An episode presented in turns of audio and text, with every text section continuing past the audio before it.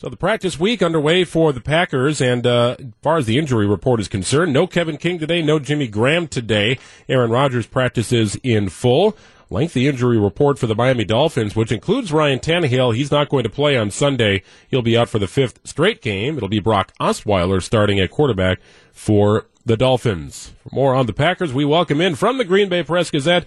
It is Pete Dougherty. Pete, I feel like I've had the same conversations on repeat here with the Green Bay Packers. I am mowing over the same piece of grass when I'm talking about this team. And I, what are you working on right now? You know, I'm uh, actually because there is, you know, there's been a real same old, same old feel to a lot of things with uh, with the Packers last couple of years, last six or seven years, really. And um, I'm working on something about looking at the similarities and maybe differences from 2016 to now. You know, remember in 16 they were four and six and looked like they were dead in the water, and ended up going to the NFC Championship game that year. So looking to see if this season is similar or where the differences are and what the chances are of uh, something like that happening again. Well, and I guess just it, has been a fantastically average team if you look at the last, I don't know, three years. Go back to 2015, 30 wins, 25 losses, and a tie. I mean, that's kind of the picture of mediocrity. So, has there been a persistent issue that that it, it, just sort of keeps cropping up that, that you're trying to put your finger on? Uh, I guess if you want to just get down to the real basics and uh, you know the big picture of it, you know, there's just not a lot of playmakers on the team. There's not a lot of difference makers, offense or defense. Uh, but especially on defense, you know, you don't have any of those guys who who tilt the field. You know, like Charles Woodson did, like Nick Collins did, like Matthews did early in his career.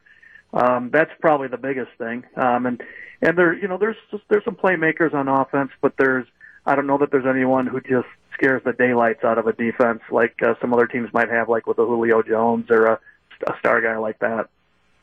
Pete, what do you make of the recent moves here by Brian Gutekunst, trading Ha Ha Clinton Dix, trading Ty Montgomery, and releasing Jermaine Whitehead? You know, they're. It, it seems like they're sending a message to the locker room, regardless of whether you know they they want to admit to that or not. I mean, that must be their tolerance for mistakes is uh, decreasing. Now, the Whitehead thing kind of came out of the blue, you know, for me anyway. I don't know if it did for you or not, um, but you know, he hadn't been playing great. I mean, then he had the big penalty, and I think that it's got to be a sign that they're feeling better about Josh Jones, that they feel okay about the way Tramon Williams played at safety, that they like Breeland, um, so that uh, you know the Whitehead was expendable um, you know, for the mistake he made. Whereas if they didn't feel okay about those guys, maybe they just would have lived with the with the penalty Whitehead had. Pete Dougherty, the Green Bay Press Gazette, joining us on Sports Central, presented by Miller Lite. I look at some of the numbers here, Pete, and I, I spent time watching the game back against the Patriots, and Aaron Rodgers was under duress 19 times. I look at his overall completion percentage. It wasn't great, but I counted at least eight throwaways with no intention of completing that pass. He just got rid of it. Do you believe Aaron is dialing up his own number maybe too often on run pass options and exposing himself to pocket pressure? You know, he might be. It's it's so hard to know because they, you know they won't say how many plays he's changing. I think McCarthy said you know the average seems to be about fifteen to twenty percent. Um, so that that could be part of it. Um, maybe sometimes he's not taking the easy, quick throw. I think on some of them, I remember there was a couple of them where the coverage just looked, you know, like it was good, and he's not going to risk an interception. That's, you know, one thing he's proven throughout his career. So then he'd just get out of the pocket and then throw the ball away. But he talked about actually today the, the throwaways being uh, one of the reasons that his he thinks he's had more throwaways this year, and that's one of the reasons his completion percentage is down from his, his historical levels in the mid to upper 60s.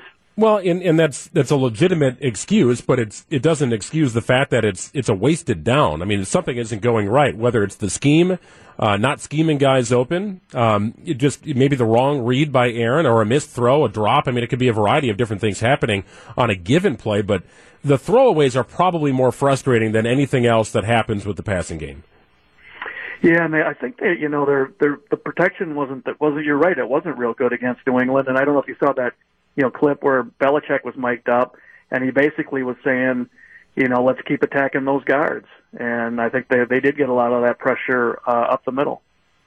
You know, truth be told, I didn't expect Pete the Packers to beat the Patriots. I did not expect them to beat the Rams.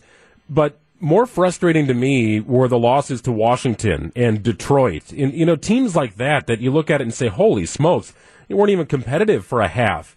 And that is so unlike Aaron Rodgers led teams under Mike McCarthy that it, it, it, it's a blue moon passes in between those kinds of games. And they've happened too frequently this year. And, and that's ultimately, in my opinion, why the team is where it is.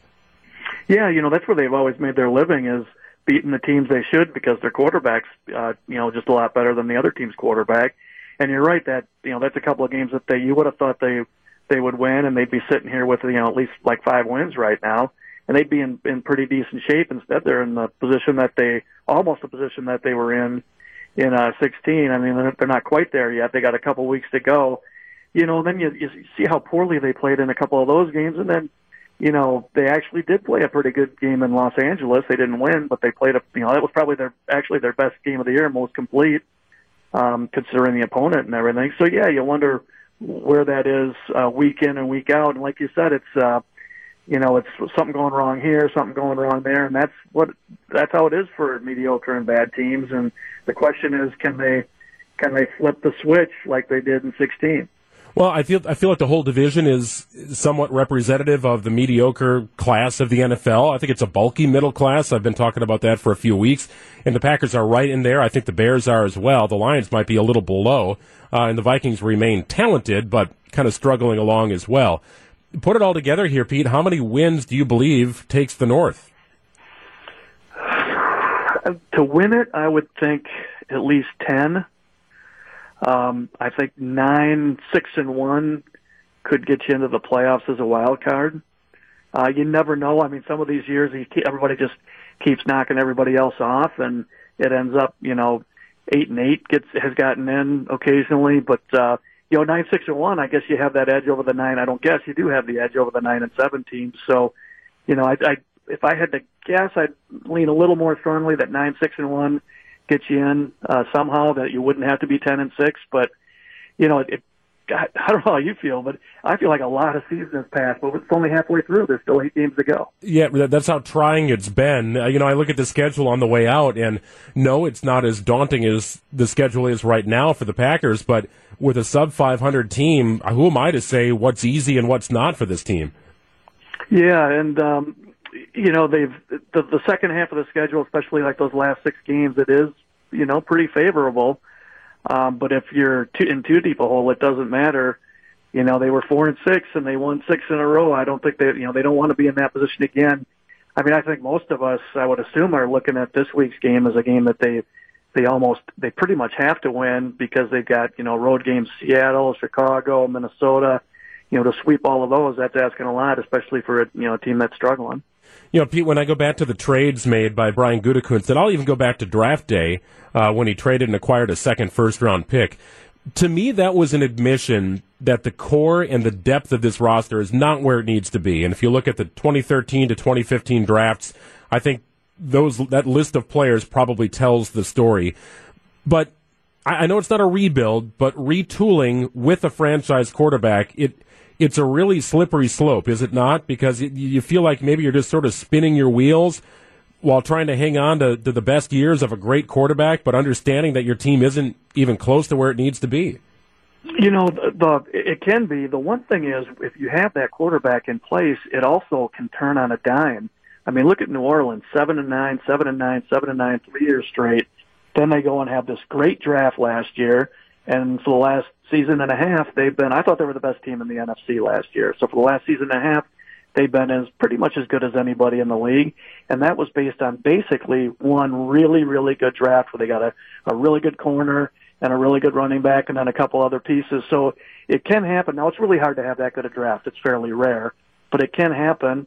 And um, actually, they're you know with those two first round picks, they've kind of situated themselves to to have the ammo to have that kind of draft uh, next year. And and this guy does seem a lot more willing to sign guys, go at least go after them, and make some trades and anything else to to get a little bit better. Urgency is high in Green Bay. They'll take on the Dolphins on Sunday afternoon at Lambeau Field. Check out his work in the Green Bay Press Gazette. Always a pleasure to be joined by Pete Dougherty. Thanks so much, Pete. I appreciate it, and we'll uh, see you on Sunday. Sounds good, Greg. Thanks for having me.